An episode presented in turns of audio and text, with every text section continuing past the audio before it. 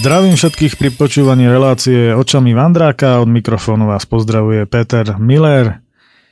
No, čo takto povedať na úvod? Ej, no, veru, že asi opäť teda nepoteším po niektorých, eh, ktorí by si snáď mysleli, že v tejto relácii sa budeme prechádzať alebo vandrovať po Bruseli, po Izraeli či po Spojených štátoch.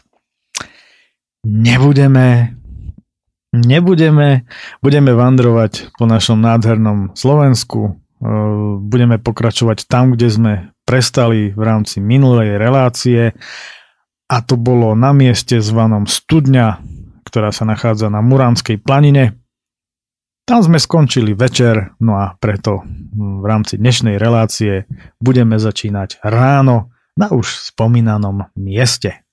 A to rovno v tretí deň ktorý sa na tomto vandri opäť začína.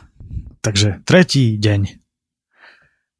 Keď som v polomrákave na tvár ako by dostal bosk, otvoril som oči a zistil, že nás všetkých boskáva samotná Sahara hneď z rána. Na oblohe nie je ani jediný mráčik a horúco je už teraz kritické. Aké to bude cez deň, to si ani netrúfame odhadnúť. Je zjavné, že zatiaľ ide s prehľadom o najhorúcejší deň tohto leta. Ešte, že sme v tieni. Pobalený smerujeme k prameňu povodu. Tu sa olievame vodou a na schvál ostávame mokrí. Roman si ukazuje na tvár a vraví. Chalani, je vám jasné, že takto budeme vyzerať celý deň a voda to nebude? Pôjdeme pomaly, jasné. Vraví dôrazne a díva sa pritom na dva dostihové kone, šľachovitého rada a extrémne dlhonohého a ľahučkého mikroruksačikového Tomáša, ktorému dala turistická verejnosť prezývku Terminátor. Takmer nikto s ním nechce chodiť na túry pre jeho tempo, no zároveň s ním chcú ľudia na túry chodiť pre jeho rozsiahle zemepisné a vlastivedné vedomosti. Presúvame sa k jednej z tunajších chát schovanej na začiatku lesa. Pri tejto chate nikto nie je a tak si pod starými smrekmi sadáme k masívnemu stolu a raňajkujeme. Odtiaľ to našťastie pôjdeme dolu po červenej lesom až na Maretkinu a na Poludnicu. Po raňajkách sa ideme pozrieť k priepasti ľadová jama. Ide o krasový, asi 24 alebo 30 metrov hlboký závrt, ktorý v závere pokračuje úzučkou jaskyňou kam si do podzemia. Dĺžku má vraj 64 metrov, no osobne som tu nič nikdy nemeral. Ľad sa tu od zimy udrží aj počas leta, vďaka čomu jama dostala názov a v minulosti ju dokonca ľudia zdržiavajúci sa na planine používali ako prírodnú chladničku. Na najvýš príjemne osviežený ľadovým dychom studenej diery, potom vyše 3 kilometre príjemne klesáme v dýchateľnej tienistej lesnej mikroklíme k Maretkinej. Tomáš tento Vander poňal ako vzdelávací a tak po celý čas zastáva funkciu turistického sprievodcu a ide mu to výborne. Nie som si istý, ale tuším, niečo také aj niekedy robil. Pri horárni Maretkina prechádzame rozbitú asfaltku a schádzame ešte vyše 300 metrov poniže na asi najkrajšiu vyhliadku na Muránskej planine, Poludnicu, ležiacu zhruba vo výške starého Smokovca. Na počasie na Poludnici veľmi nemám šťastie a tak som dúfal, že aspoň teraz to bude iné. Táto národná prírodná rezervácia je fantastické miesto. Ocitnete sa tu priamo na strmej skalnej rímse, na ktorej rastú reliktné boriny, smrekovce opadavé, pozastatky ešte z doby ľadovej a samozrejme aj miestny endemit likovec muránsky. Strmé a rozoklané skalnaté bralá padajú kolmodolu a som rád, že sa na túto krásu všetci spoločne pozeráme. Vychutnávame si polkruhový výhľad orientovaný smerom na juh a na famózne okolie Muráňa. Hore, vysoko, vidno Nemcovú, Korimovo či Trstie. dolu hlbokú dolinu Dolinského potoka so zákutiami ako zo starých povestí, ktoré tu žijú pred vašimi očami. Všade tam, kam oko dovidí, som sa niekoľkokrát túlal už ako dieťa v každom ročnom období s rodičmi a ujom z Revúcej a neskôr sám. Zažil som tu už kadečo, aj poriadnu búrku, ktorú som tu prečkal, aj vytrvalý dážď, pred ktorým som sa skrýval pod starými jedľami, ktoré tu hore rastú, ale na takéto tropické páľavy som tu ešte šťastie nemal. Z poludnice nás na veľkú lúku čakajú 4 kilometre. A práve tieto 4 kiláky nám spôsobujú poriadne krušné chvíle, no tie najkrušnejšie pre po niektorých prídu až po ceste na prednú horu. V lese sa to ešte ako tako dá s oboma privretými očami zniesť, ale ako náhle sme sa dostali na odlesnené pasáže a na úseky, na ktorých nám slnko praží rovno na hlavy, ideme doslova zdochnúť. V odpotu premočených topánkach nám úplne čvachtá a zdlhavo šliapať po rozpálenej asfaltke je poriadne ubíjajúce. Je len jedna jediná vec, ktorá nás drží pri živote. A toto by abstinent nikdy nepochopil a o toto čaro dobrovoľne prišiel. Chladené, orosené, zlatisté pivo s bielučkou penou na chate zámok pod Muránským hradom. S pivnými vidinami a chmeľovými halucináciami sme sa doplazili na pekelne rozpálenú veľkú lúku rovno na pravé poludne. Vôbec spolu nekomunikujeme, len občas niekto blúznivo s neprítomným pohľadom zablaboce. Pivo, pivo, pivo. Tomáš niečo stále neúnavne vysvetľuje, no nikoho nezaujíma nič iné, ako sa čo najrýchlejšie doplaziť na pivo. No predsa len tí, čo tu ešte neboli, v položivom stave zachytávajú informácie o veľkej lúke, o ktorých som sa rozpísal v rámci článku o cyklistickej etape Revúca Predná hora Veľká lúka Revúca. Prekvapuje nás, že je tu kopec aut a pomerne dosť ľudí. Asi je víkend alebo také niečo. V milosrdnom tieni stromov sa ako zbytí psi s jazykmi, s ktorými by sme mohli hrať ping-pong, plazíme k chate. Už od veľkej lúky sme atrakciou. Zhadzovanie ruksakov v chládku vnútri chaty vydáva zvuky, ako keby ste rozliepali gigantické suché zipsy, to sa nám odliepajú ruksaky od extrémne prepotených tričiek. To už nás ale sledujú bystré oči česky hovoriacej babule za pultom. Tak kolik piv pánové? Zašvitorí, lebo pri pohľade na nás je jej všetko jasné a nám je zasa jasné, že pôvodný plán pivo hrad pivo sa okamžite mení na pivo, pivo, pivo, hrad, pivo, obed, pol deci. Po dôkladnom vychladení sa odliepame od stoličiek. A zase ten suchý zips. Kráčať naľahko hore na Muránsky hrad v tieni vysokánskych stromov, to je vám pocit, ako keby sme mali vyzlietnúť. Niekto také pocity zažíva, keď sa preje cibule a strukovín, nám stačí dať si dolu tie ťažké ruksaky. Nohy mám zrazu ako pierka a tak sa doslova učím chodiť a preto zakopávam o každý druhý kameň. Škoda, že si nepamätám nič z profesionálneho Tomášovho výkladu, ktorý začal chrliť hneď, čo sme opustili chatu. Z uvarenej hlavy sa mi to proste vyparilo. Takto ste ukrátení o množstvo historických faktov, ako aj informácie, čo kde kedysi bolo, čo sa bude rekonštruovať a podobne. Nahrady veľmi nie som, ale tu na tomto druhom najvyššie položenom hrade na Slovensku sa mi páčilo vždy a vždy sem rád zájdem, a to najmä v máji. Za seba musím povedať, že ak už na nejaký hrad idem, tak vždy len kvôli výhľadu. Mňa totiž to stredovek a jeho pamiatky nikdy nezaujímali a stredovek ako obdobie ma silno odpudzuje. Oni Ani tie energie na niektorých hradoch nie sú kto vie aké. Tu sú však údajne dve miesta doslova nabité energiou, sú to akési zemské čakry. Mne však je, bolo a bude najlepšie vždy iba vo voľnej prírode. A práve tá je tu absolútne úžasná. Je tu toho tak veľa, čo stojí za zmienku, že ani neviem, kde mám začať a tak by som tým pádom, hádam, radšej aj skončil. Od času mojej poslednej návštevy sa tu toho k lepšiemu zmenilo celkom dosť. Kade čo je tu obnovené, sú tu množstva stavebného materiálu a náradia. Takéto hrady u nás rekonštruujú, prípadne konzervujú takmer výlučne nadšenci, ktorí na hradoch aj spávajú a fakt makajú.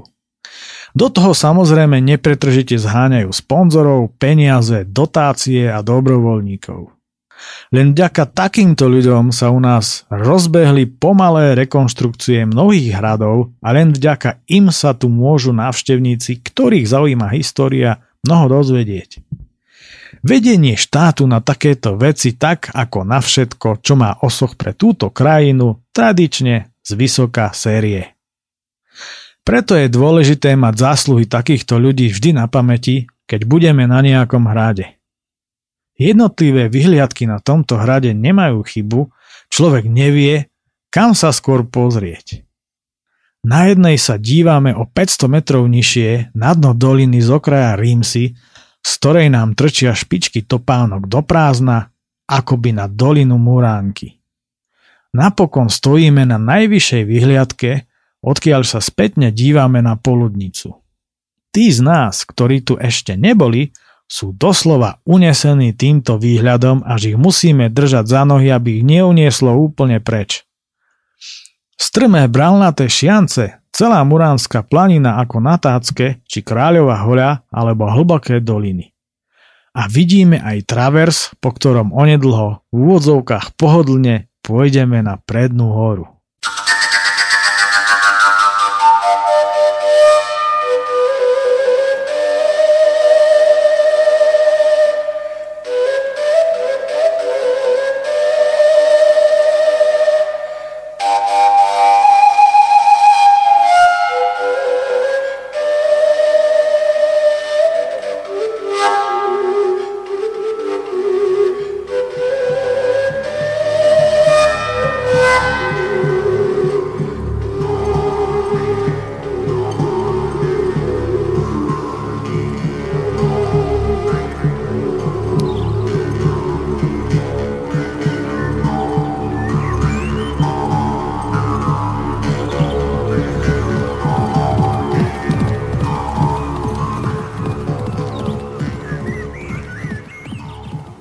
Vraciame sa k uchate, ktorú v druhej polovici 19.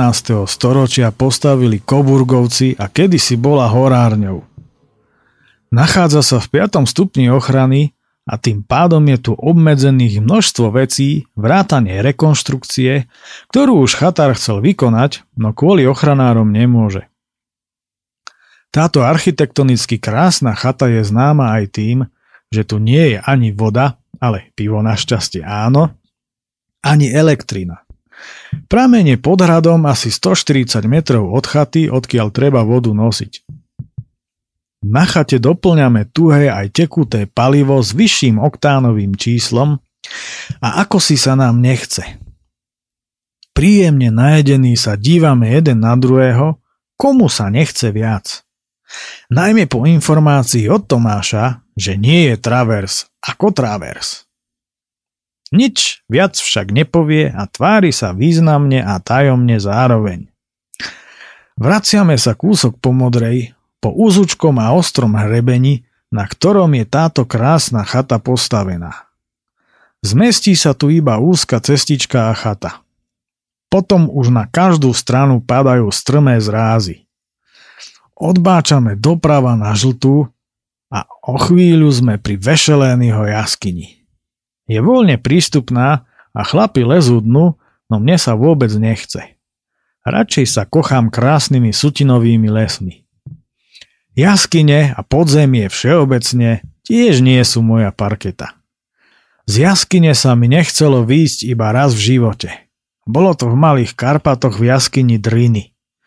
Vonku boli takéto šialené páľavy a my sme s partiou zaliezli do chladnej jaskyne a keby sme mohli, kúpime si aj 4 vstupy za sebou, len aby sme tam mohli v chlade prečkať celý pekelný deň. Dokonca sa medzi nami našli aj takí, ktorí si dnu so sebou zobrali vychladiť aj zo pár pív. Výklad z prievodkyne som v slastnom stave chladnej spokojnosti takmer nevnímal. Tak mi tam s tými studenými pivami vo vreckách bolo dobre. Z uzučkej a strmej jaskyne sa štverajú štyri vyškerené tváre, ktoré čo chvíľa prejde smiech. Všimol som si, že na úplne každej mape, ktorá sa mi dostala do rúk a dokonca aj na tej digitálnej na hikingu, je táto nešťastná žltá zakreslená ako travers, ktorý tu jak živ nikdy nijakovsky nebol. Toto je snad zámer, sabotáž, spiknutie alebo jednoducho dobre zorganizovaný kanadský žartík. Na mape to totiž vyzerá na rovnú pohodlnú cestičku ako stvorenú na nedelnú prechádzku v sandálkach. Tomáš Terminátor sa len usmieva. Keď šialene strmo klesáme kľukatými serpentínami, mrznú prvé úsmevy. Potom sa zase strmo štveráme nahor, potom nadol a zase posútine nahor a opäť nadol. Do toho prekračujeme mnoho popadaných stromov. A v tomto teple je to nenormálna morda. Na druhej strane ideme jedinečnými sutinovými lesmi, kde hrúbky niektorých búkov či smrekov dosahujú najmä pri úpetí šiancov impozantné hrúbky. Inde sú vzhľadom na extrémne podmienky stromy neveľkých hrúbok, za to však s mohutnými chápadlami koreňov.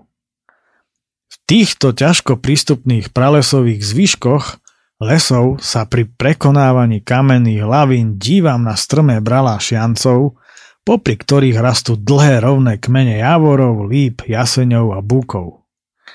Nachádzame sa v Národnej prírodnej rezervácii Šiance, ktorá sa mi vždy veľmi páčila pre svoju členitosť, divokosť a vzhľadom na množstva sutín aj nevyspytateľnosť. Tých pár pív a pol deci na záver mi spolu s obedom dodali nevydané množstvo energie a tak bez toho, že by som si to uvedomoval, idem rýchlejšie ako obvykle spolu s Tomášom a kolegom Všivákom Radom. Kyselinári však zaostávajú a ako veľmi ich tento travers a naše tempo mordovalo, vystihol Zdenči takto. Strmina, sutiny, veľké balvany, popadané stromy a prudké cikca klesania, potom stúpania. Vpredu tri dostihové kone, vedené Terminátorom.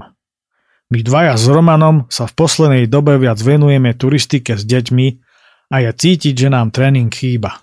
Poriadne peníme. Roman nadáva ako pohan a od únavy nevládzem rozprávať a šliapem so zaťatými zubami ďalej. Kde je pôvodná idea nášho týmu hory si užívať a nie prebehnúť?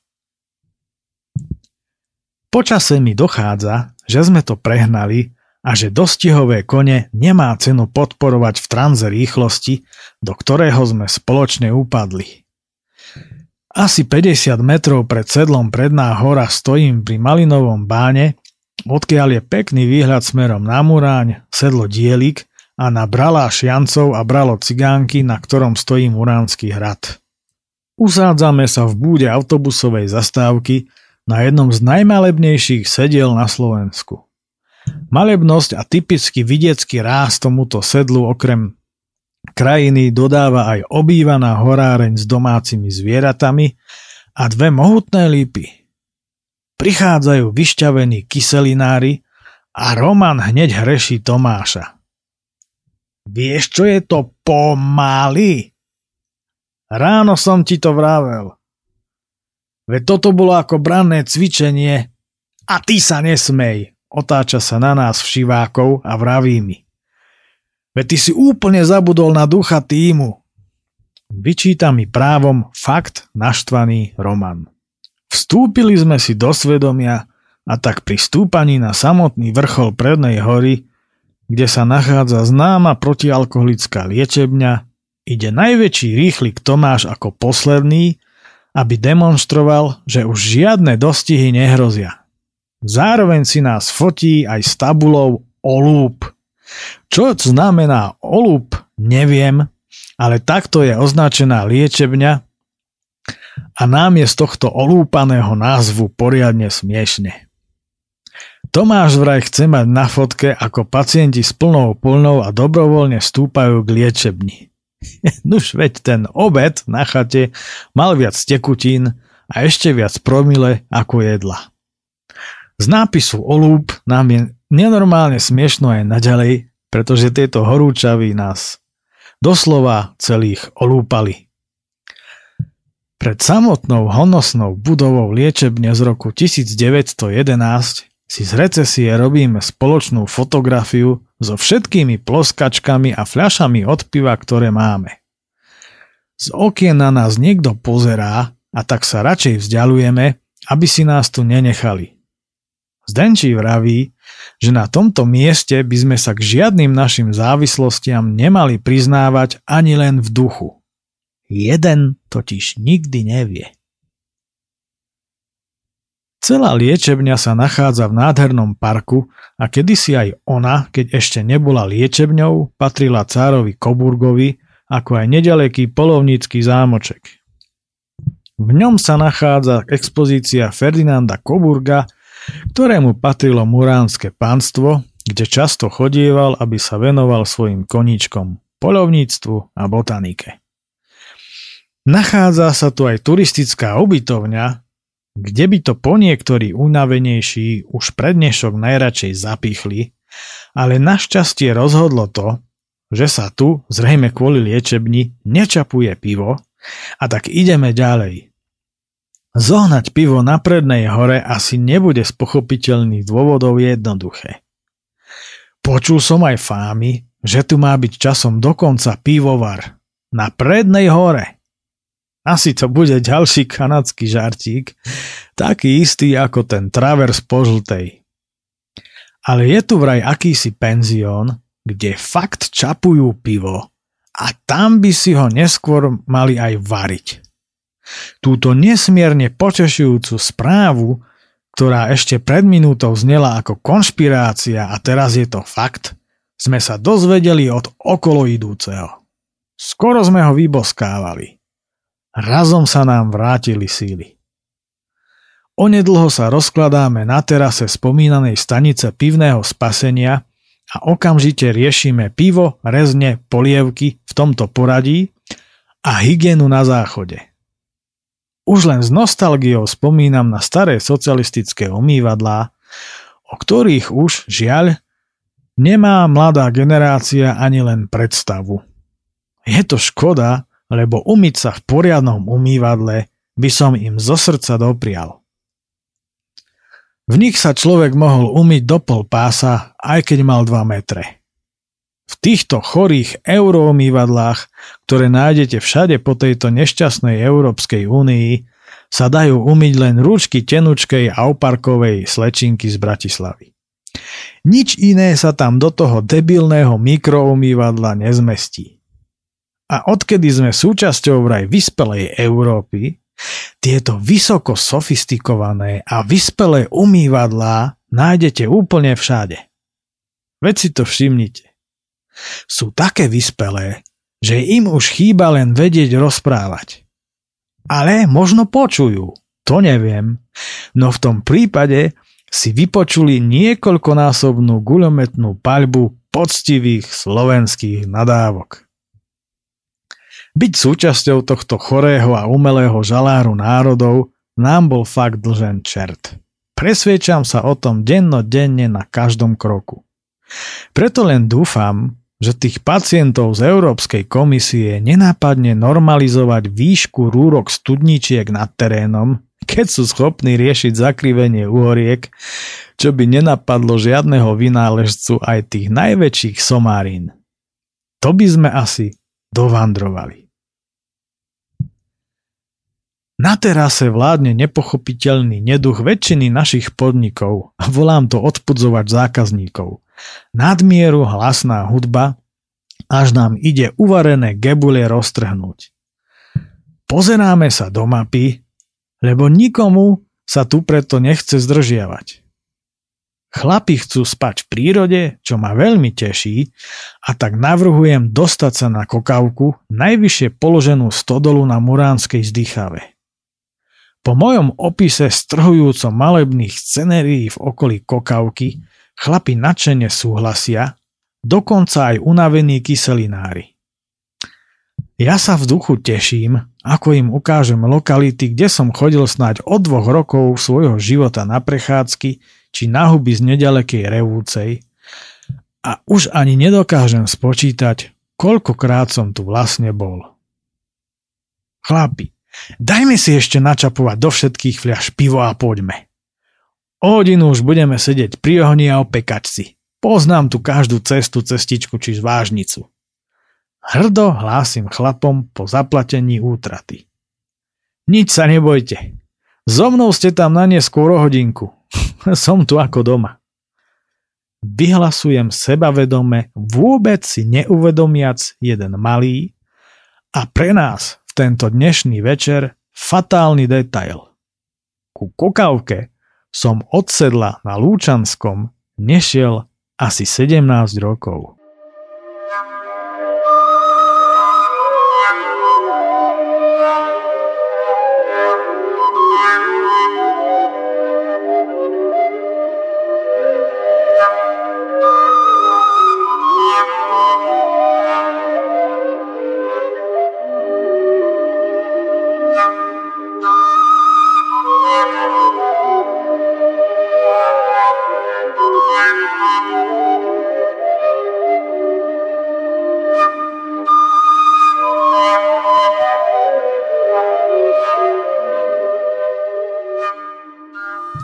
Chlapi sa na mňa po týchto slovách dívajú ako unavené deti na otca, ktorý ich neomilne vedie do bezpečia spálne. A to nemali robiť. Zbavili sa akýchkoľvek starostí o ďalšiu cestu. Tie s obrovskou úľavou, že ja bezpečne viem, kam ideme, hodili radi za hlavu a veselo sa vybrali z terasy. Roman ešte vraví Zdenčimu, aby dával pozor, aby sa všiváci nedostali na čelo partie, aby sa neopakoval už povestný žltý travers. Po červenej, na ktorú sme sa napojili na sedle, pokračujeme ďalej klesaním cez miestnú zástavbu, citlivo zasadenú do tunajšej nádhernej prírody, ktorá ma tu vždy vedela dostať. Tu by som si tiež vedel predstaviť bývať. Množstvo chát a zopár bytoviek je tu zarezaných v strmom teréne s poväčšine východným výhľadom na najvyššie partie stolických vrchov do hĺbok okolitých dolín či na rozsiahle sústavy lúk a lúčok, kde sme kedysi nachádzali množstva kozákov, pečiarok či bedly. Na sedle na Lúčanskom, kde som bol naposledy pred dvoma rokmi, keď som sem z dola prišiel od revúčky, nám cestu skrížil prechádzajúci dobytok a tak čakáme, ako sa čaká na železničnom priecestí, keď ide dlhý vlak a rozliadame sa po okolí. Slnko sa už poslednými lúčmi len jemne dotýka nepatrných častí lúk, lebo cez hradbu Muránskej planiny, ktorú máme za chrbtom, sa sem už večer mnoho lúčov nedostane. Všade všetko letne vonia a Zdenči vraví, že tu by tiež nebol zlý bývak, že či reku nechceme ostať tu. Žiaľ, nechal sa odo mňa presvedčiť, aby sme išli ďalej. Dobre si pamätám, že kúsok nad sedlom by sme mali zabočiť doľava a traverzujúcou s vážnicou sa dostať rovno nad kokavku. Keď bezpečne nachádzam onú zvážnicu, nikoho nenapadlo ani len protestovať, že opúšťame betónovú istotu v podobe červenej značky, ktorá tiež vedie na kokavku, no bolo by to asi o 15 či 20 minút dlhšie ako po ceste, ktorú si pamätám. A kedyže som tadial to vlastne naposledy išiel? Fú, veď to už určite bude vyše 15 rokov. Tie roky mi neuveriteľne rýchlo bežia a ja už sa v tom ako si prestávam orientovať. No ale veď zvážnica, tá sa predsa po tých rokoch nemôže len tak vypariť, tam nemôžem netrafiť. Ukludňujem svoje prvé pochybnosti, keď som si všimol, že tam, kde boli lúky, sú vysokánske stromy a orientácia v teréne je nečakane stiažená. Počítam, kedy sme tu naposledy boli na výlete s celou revúdskou, kežmarskou aj tatranskou rodinou. A to je vám už fakt 17 rokov. Idem ďalej vpredu, aby som bezpečne a včas rozoznával prípadné omily a neviedol partiu do záhuby. Na každej kryžovatke akýchkoľvek cestičiek si ich vždy kúsok prejdem, vrátim sa naspäť a potom pokračujem, mysliac si, že idem dobre. Keď sa však dostávame na zvážnicu, ktorá kdesi pri Rýpalovej smeruje strmo nadol do doliny Hudského potoka, už aj chlapi začínajú tušiť, že nejdeme dobre. Už toho mám dosť a nastupuje únava. Pri pohľade na úplne uťahané tváre Romana a Zdenčiho mi už nie je všetko jedno a je mi jasné, že za všetko nesiem zodpovednosť a že musím urobiť aj zázraky, ktoré sa odo mňa právom očakávajú, aby som nás dostal, keď už nie na kokavku, tak aspoň niekam, kde sa bude dať spať. Z nej na zdajky sa dostávame na doprava vedúcu a poriadne zarastenú zvážnicu. Vyzerá to tak, že po nej veru už nešiel traktor práve tých 17 rokov, čo by mohlo nasvedčovať, že je to tá správna cesta, po ktorej sme tu vtedy s rodinou išli. Je plná hrubých liesok, popadaných stromov a konárov. Začína byť zle. Zdenči s Romanom neustále frflú a mňa to bodá do duše. Sakra, čo som im to potom všetkom len vyviedol? Motáme sa už pol druhá hodiny a stále sme v lese, čo je v absolútnom rozpore so stavom, v akom si tieto lokality pamätám. Napokon sa naľavo za huštinou črtá svetlo. Tomáš s Radom idú vedno so mnou a takisto už v tomto likvidačnom teple ulepení od potu a pavučín, dúfajú v zázrak. Nakoniec prerážame abnormálne hustú húštinu a preliezame akýsi rozpadávajúci sa drevený plot. Vyjavení sa ocitáme nad akýmsi gazdovstvom rovno pri ohni, pri ktorom sa rozvaľujú nemenej šokovaní domáci. Pri pohľade na nich a na okolie sa ocitáme akoby v inom storočí. Fú, kde to do sme? Veď toto nie je kokavka. Vravím. Mňa sa nepýtaj, ty si vravel, že si tu ako doma. Ale istotne sme niekde na Muránskej zdychave, čo je aspoň čiastočne v suchu. Snaží sa ma utešiť Tomáš. Pod nami sú staručké drevenice, postriebrené rokmi. Že by sme boli niekde nad pasekami alebo na krivých zemiach? To sa už ale snažím dozvedieť od namol spitých a čoraz agresívnejších možno pastierov. Kto vie? Jeden po nás začal okamžite hulákať. Naštvalo ich najmä to, keď sa ich Tomáš spýtal, či si ich môže odfotiť. A Tomáš to potvora aj urobil, čo sme sa dozvedeli až v momente, keď na hikingu uverejnili článok z tohto vandru a ako editor spomenutého portálu tam tú fotku pridal. Veď môžete sa sami presvedčiť. Nemohol som sa doma dosmiať. Partizáni, ako ich nazval, zažívajú ďalší šok, keď sa z akoby živého smrekového plota za obrovského rachotu a prašťania hrubých konárov vinára z Denčiho medvedia postava s Romanom v petách. Jeden z partizánov vyvalí oči a pýta sa nás, koľko nás ešte je, na čo mu Tomáš vraví, že veľa. Táto informácia spôsobuje okamžitý odchod partizánov do väčšných lovíšť a pri ohni ostal nažive len jeden. Poberáme sa od spiacich spitín aj my tam, kde by mala byť kokavka. Ty sa teda poriadne vyliečili. Kto vie, či neušli z prednej hory?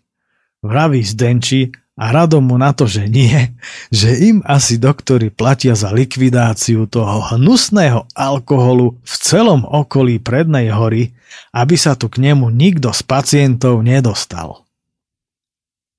Stále sme v lese a mne je už dávno jasné, že tu všetko úplne zarástlo a že všetky tie lúky a pasienky, ktoré si pamätám, sú nenávratne preč.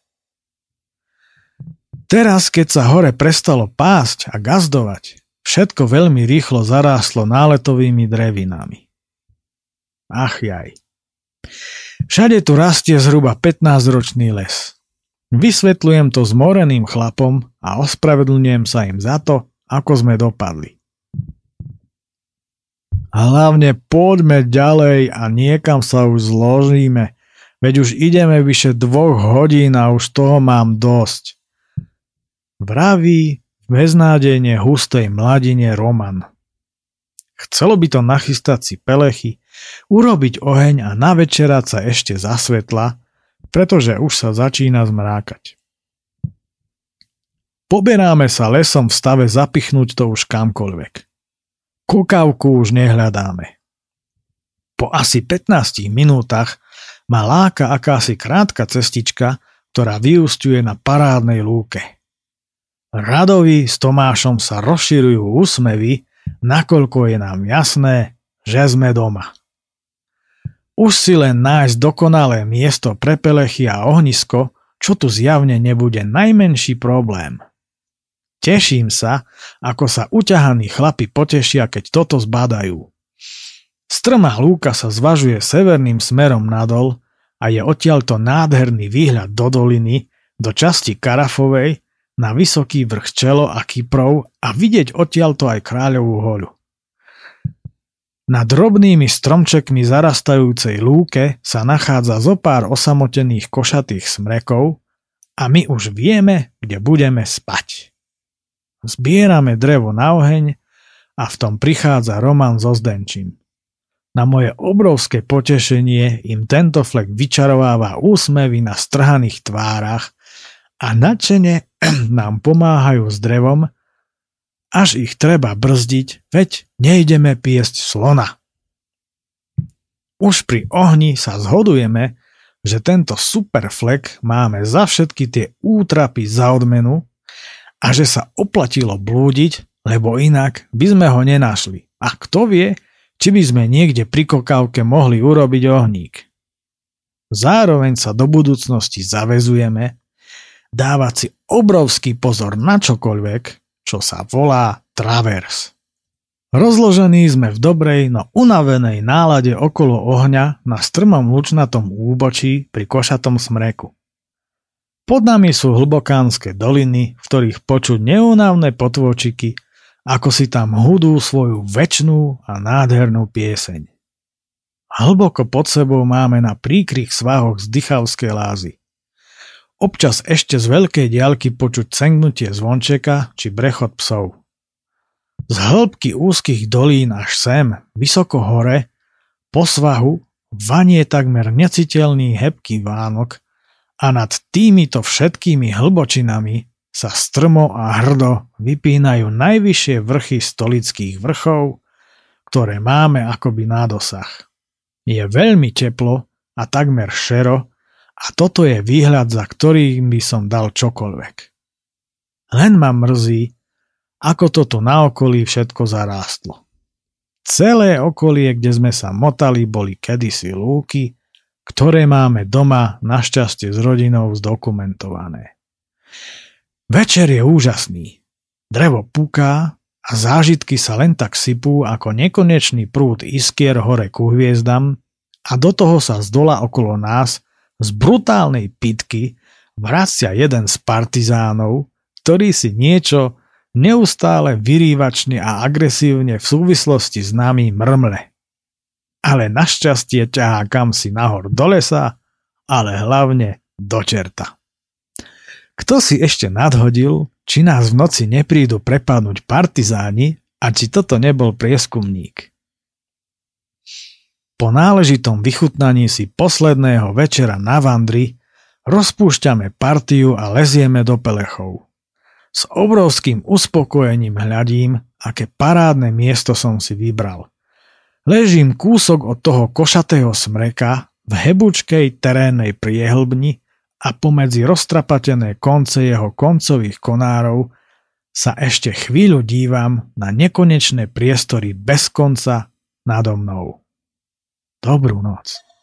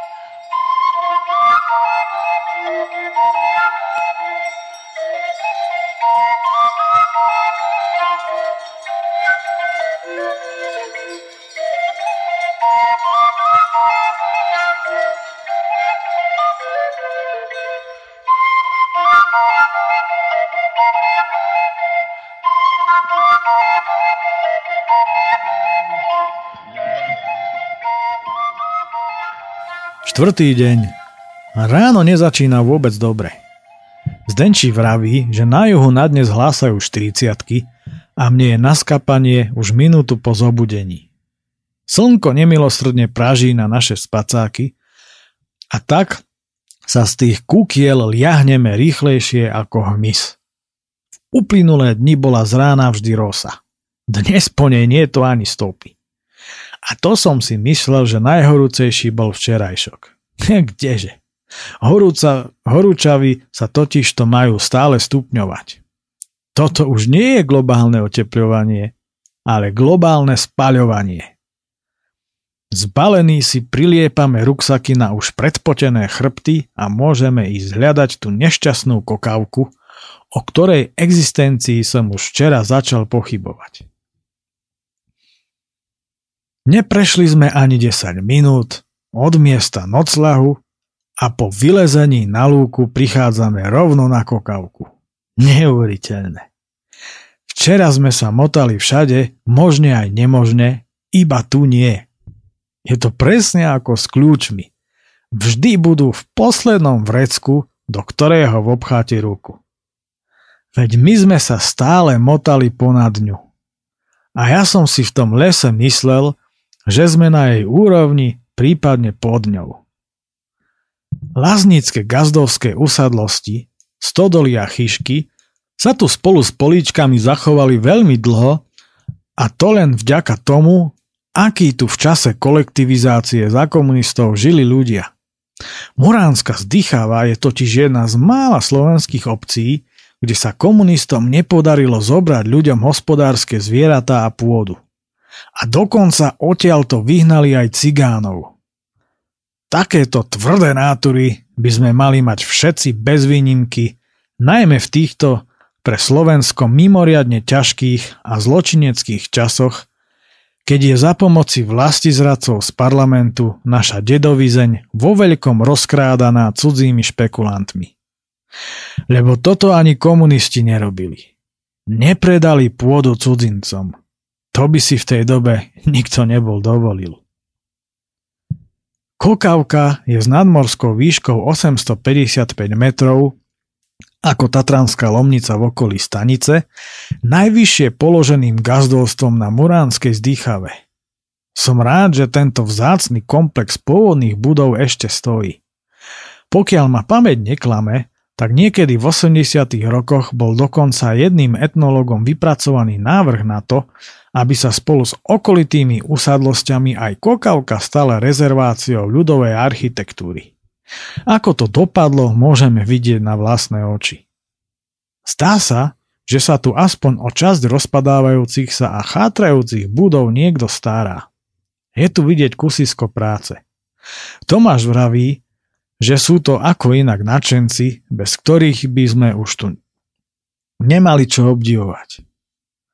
Takýchto ľudí si preto vysoko ctím a vážim, lebo na rozdiel od všetkých tých odporných individuí, ktorých tento zvrátený eurorežim vyznamenáva a označuje za osobnosti, takíto a im podobní ľudia sú tie skutočné osobnosti, ktoré z vlastných zdrojov zveľaďujú rukolapné dôkazy našej histórie, na ktorú politici vždy kašľali. Tento náš Tomáš Trstenský k tomu na portáli Hiking.sk píše. V roku 1984 zachránili tzv. bratislavskí ochranári dreveničiari, združení okolo profesora geografie Mikuláša Hubu pred úplným zánikom las Kokavka nad Muránskou vzdychavou. Schátrané objekty obnovili s použitím tradičných stavebných materiálov a postupov, čím Kokavke patrí prívlastok najkrajšia pôvodná usadlosť Muránskej zdychavy. Od dreveníc sa otvára výborný výhľad na široké okolie, dediny, vrátane roztrúsených samot a najvyšších vrcholov stolických vrchov. Na tom istom portáli Juraj Mucha píše – keď sa mi popod úbočia vynorili tieto chalúbky, neveril som vlastným očiam. Drevenice na kokávke, ako by kto si poprenášal z okolia na jedno miesto a svojou autenticitou a zachovalosťou pôsobia ako zabudnuté kulisy z filmovačky Bielikovho Varúj. Čakal som, že okolie Muránskej zdychavy bude pekné. No aj tak ma príjemne prekvapilo. Musel som to tu ocitovať, aby si ten, kto tu ešte nebol, vytvoril aspoň čiastočnú predstavu o tom, čo tu je. Tým, ktorí sa zaujímajú o Muránsku zdychavu a o všetko, čo s ňou súvisí, odporúčam unikátnu a fenomenálnu knihu Jána Galla Muránska zdychava. Vydalo to východoslovenské vydavateľstvo v Košiciach pre gemerskú vlastivednú spoločnosť v Rimavskej sobote v roku 1983. Možno sa ešte niekde v antikvariáte nájde. Ak by som mal vymenovať, čo všetko táto kniha obsahuje, zabralo by to dve strany. Je plná doslova vyčerpávajúcich informácií o spôsobe života tunajších ľudí v tejto unikátnej lokalite, texty ľudových piesní, popisy tu používaného náradia, jedinečné zdychavské nárečie a množstva ďalších vecí. Práve túto knihu, ktorú opatrujem ako poklad, som mal so sebou v Škandinávii a bol tak spätý s krajom, kde sme to z Revúcej mali vždy blízko a často sme toho využívali.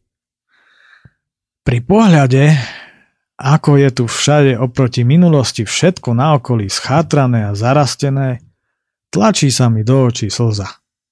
Čo si pamätám, tak ešte začiatkom 80. rokov minulého storočia, keď som tu bol ako dieťa s ujom z Revúcej, tak som tu videl krajinu porovnateľnú s tou podpolianou. Tam ešte ľudia na mnohých gazdovstvách zatiaľ žijú. Ešte chvíľu sa kocháme a potom sa mimo červenej značky poberáme poriadne strmou hlinenou cestou nadol.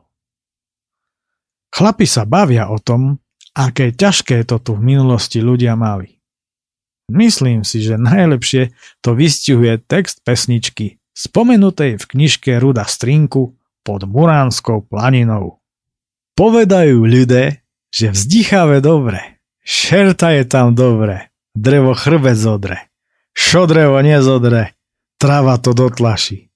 Kýho sa ti šerta na vzdychavé paši? Do poriadnej hĺbky rokmi používania vymletými cestičkami schádzame čoraz nižšie, až napokon tesne nad dedinou prekračujeme potok zdychava, ktorú babka z Revúcej vždy volala zdychavka. Mala pri nej záhradu plnú voňavých rúží. Konečne sme v chládku, lebo v úzkej doline tu slnko veľmi nesvieti a to je naša spása. Všetci lezieme do potoka, kde sa čvachtáme ako hrochy v Afrike. Tak toto je v týchto horúčavách niečo. razom je nám oveľa lepšie. Keď si predstavíme, aký pekelný úpek vládne hore na lúkach, sme radi, že tam nie sme. Po pár metroch prichádzame k miestu, kde sa chodí opekať. Sú tu lavice, drevené stoly a drevená studnička, v ktorej je stojatá voda a trošku horšie sa z nej naberá, ale dá sa. Na mieste zvanom podsádkom Príjemne mokrý ešte z kúpania odbáčame doľava do doliny Hudského potoka, kadeľ pôjdeme do Muránskej huty. Ujo mi vždy vravel, aby som tadial na bicykli nikdy nešiel a tak sa konečne môžem presvedčiť prečo. Podľa mapy by lesná cesta mala viesť popri potoku, tak si to tu z mladosti pamätá aj moja mama, no po pár metroch je na naše veľké potešenie realita úplne iná. Cestou je totižto samotný potok. Paráda. Takýto vodochodník je aj na červenej značke z Vernára do slovenského rája. To v tomto teple mimoriadne poteší a tak sa nám dvíha nálada. Sme síce aj mokrí, aj zablatení, ale v chládku. Zhodli sme sa, že takýmito potokmi by sme v týchto výhňach vedeli kráčať celé dni. Ešte, že sme si predtým dobre namastili popratky. Tu je podľa uja blato aj v tých najväčších horúčavách a suchách. A musím mu dať za pravdu a som rád, že napriek tomu, že ma to tu celé roky lákalo skrátiť si to z Muranskej huty do Revúcej, som tak s naťažko nabaleným bicyklom nikdy neurobil. Predsa len zjazd z prednej hory do Muráňa bol vždy väčším lákadlom. Po troch kilometroch čvachtavého putovania sa ocitáme na šialene pečúcom slnku, od ktorého sme si úplne odvykli. Je to, ako keby nám bohyňa púšte dala po papuli žeravými rukami. Ešte, že vchádzame do mimoriadne útulnej a rozprávkovo stiesnenej dedinôčky. Smedný na pivo v halucináciách chlapom spomínam, ako sme tu raz s kamarátmi a frajerkami z Popradu strávili nádherný víkend na chate, kde sa nám chladili basy piva a my sme v chládku s oroseným pivom nahrávali reláciu do nášho vtedajšieho rokového rádia. Spomenul som aj to, že tu bola kedysi pod hlavnou cestou krčma a obchod, čo u chlapov vzbudzuje falošnú nádej. Jaj, boli, že to časy, keď som si tu 20 rokov dozadu po ceste statier do Revúcej dával chladené a díval sa na hradbu tesnej skaly. Vďaka nadmorskej výške cez 700 metrov je Muránska huta najvyššie položenou obcov v okrese Revúca. Za svoj vznik vďačí Sklárskej hute, s ktorou v roku 1652 vznikla aj táto malinkatá obec, ktorej ku dnešnému dňu býva len 195 ľudí. No v roku 1828 tu bývalo 622 obyvateľov. Zaujímavé je, že ešte aj po roku 1930 chodili domáci na vandrovky ako zasklievači okien a to ak iste aj v takýchto úpekoch. Lenže topiaci sa aj slamky chytá a smedný stokrát do prázdnej studne pozrie, tak aj my úplne zbytočne mierime k dávno zrušenému obchodu. A aké prekvapenie. Ono je fakt zamknuté. A aj tak je, nedeľa. Zafučal Zdenči. Nenormálne uťahaný doslova padáme na lavice v tieni zastávky. Nikam sa nám nechce. Ľahko ruksačikový Tomáš čiperne poskakuje okolo a súri nás k ďalšej chôdzi. Namiesto odpovede sa mu dostáva iba nechcecích pohľadov a úplnej apatie z našej strany. To jeho pierko na chrbte nás poriadne dráždi a ďalej sa nám s týmito olovenými ruksakmi vôbec nechce. Kto si z nás si všimol, že o dve hodiny ide autobus do Popradu a tým pádom je rozhodnuté. Horúčaví nás proste dali dole. Tupo, úplne vyšťavene a bez slova hľadíme na zem, pred seba a potom po dlhočíznej a mlkvej chvíli niekto rozhodol, že pôjdeme ďalej. Už si nepamätám, kto to bol, len dúfam, že nie ja, lebo ak áno, mal by som si nafackať. Tento nápad však vyzerá na iného člena. S veľkou námahou vstávame a pomaličky sa sunieme hore asfaltkou, až po pár metroch odbáčame doprava do lesa, do tieňa, no nie do chládku. Vedie tadiaľ červená značka. Po skapínajúcom plazivom stúpaní prichádzame k vodárni, kde je hneď pri chodníku výdatný prameň a veľká železná kaďa. Ježiš Maria, to je spasenie. To je vodoradosti. Čvachtáme sa ako kačky, lebo to, čo nás čaká, si vyžaduje dôkladné vychladenie celého tela. Pri povestiami opradenej jaskyni Bobačka, ktorej som sa podrobnejšie venoval na inom mieste, Zabáčame doprava a poza tesnú skalu chceme prejsť hore na cestu, ktorá vedie z Javorinky na Veľkú lúku. Strmina je tu šialená až likvidačná, ale lokalita je tu pre ľudí nášho razenia na najvyš zaujímavá až čarovná, ba priam divotvorná. Staré stromiska, strmé skaliská a vyplazené piščiská.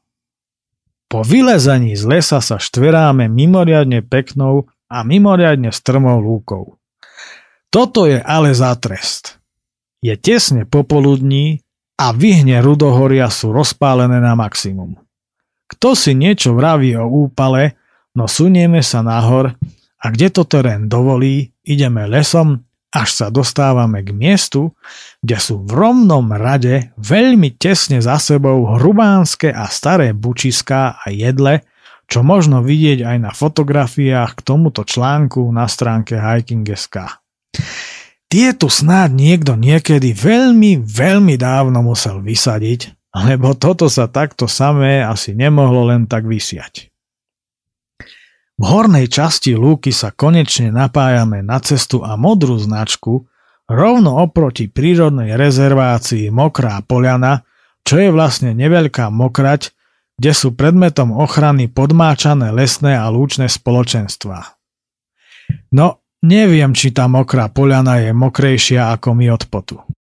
Tomáš s Radom, ďalej len dostihové kone, nasadzujú zničujúce tempo – Asfaltkou, na ktorú spočiatku praží neľútosné slnko, sa dostávame na miesto, odkiaľ po lesnej ceste prichádzame na lúku s názvom Bombová. Preto je logické, že na jej konci spolu s Romanom a s Denčím padáme pod starým smrekom na zem ako bomby a pohnúť sa nemienime, lebo ležať v tieni je fakt bomba. Keď dostihové kone zbadali, že štrajkujeme, utáborili sa v lese v smere našej ďalšej cesty a čakajú na nás. Nám sa však nechce aj pohnúť a hodláme vegetovať v tieni minimálne pol hodinu. Kone nalievajú do štamperlíkov, aby nás motivovali. Nič. Kone štrngajú štamperlíkmi, aby sme počuli, že je naliate. Zase nič. Jedine, že by tam tiekol potok. To by sme sa možno odhodlali vstať a prejsť asi 50 metrov k ním. Po vyše pol hodine sa extrémne neochotne presúvame ku koňom. Z mapy je totiž to jasné, že k najbližšiemu potoku to už nemáme veľmi ďaleko.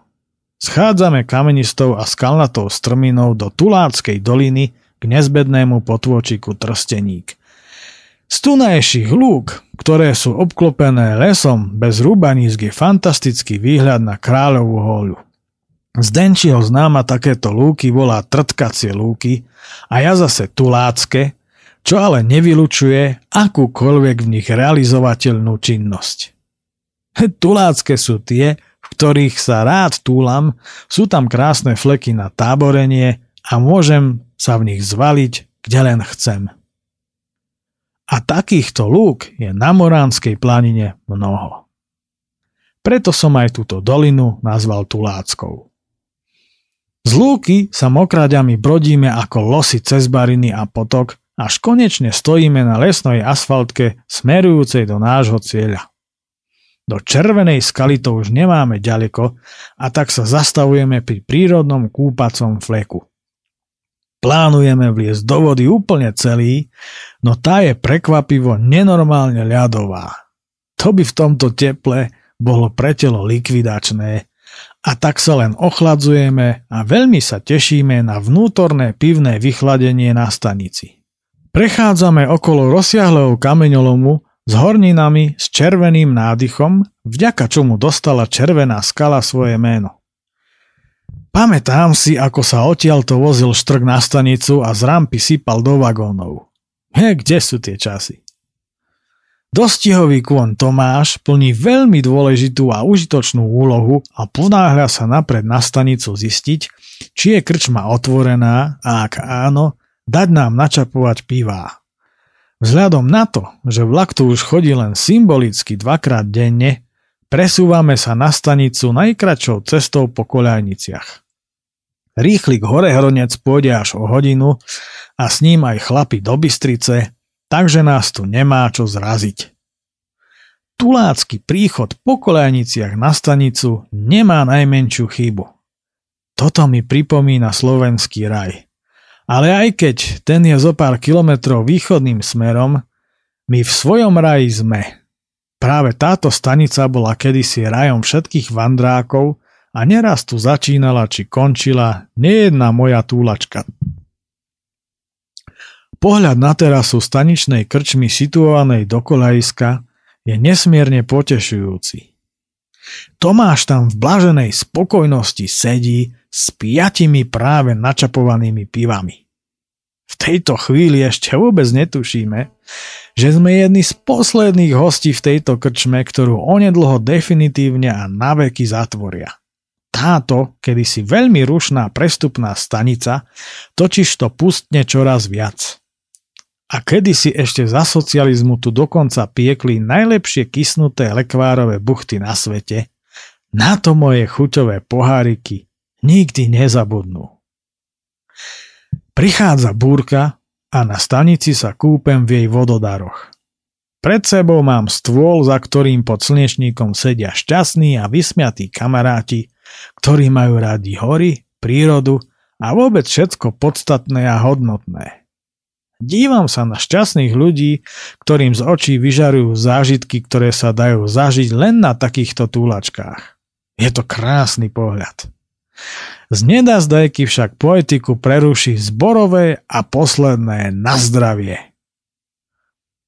S odstupom krátkeho času sme sa všetci zhodli, že nápad skončiť v autobuse už v Muránskej hute bol nedobrý a že takto máme o pár zážitkov a videných krás viac. No veď jasné, po vojne je každý generál. V tom najväčšom daždi prichádza rýchlik. Ešte trošku srandy a je koniec. Stojac v daždi sa dívam za odchádzajúcim vlakom a uvažujem nad tým, akú krásnu osviežujúcu bodku nám dožičilo počasie po tých 3,5 dňoch vo vyhniach Rudohoria. Po hodine sa neveselo poberám na revúcky autobus, ktorý ma zavezie do ponurého havranieho popradu, kam sa mi po pobyte tak nádhernej a pestrej prírode vôbec nechce. Zajtra si asi budem musieť vybehnúť hore do Tatier. Tak, toto je na dnes absolútne všetko. Ak by ste mi chceli niečo napísať, pokojne tak urobte na nasledujúci e-mail oči prírody zavinač gmail.com. Budeme sa počuť opäť na budúce. Od mikrofónu sa s vami lúči Peter Miller. Majte sa pekne. Do zvandrovania a dovidenia niekde v horách a v rámci tejto relácie do počutia. Táto relácia vznikla za podpory dobrovoľných príspevkov našich poslucháčov. I ty sa k ním môžeš pridať. Viac informácií nájdeš na www.slobodnyvysielac.sk Ďakujeme.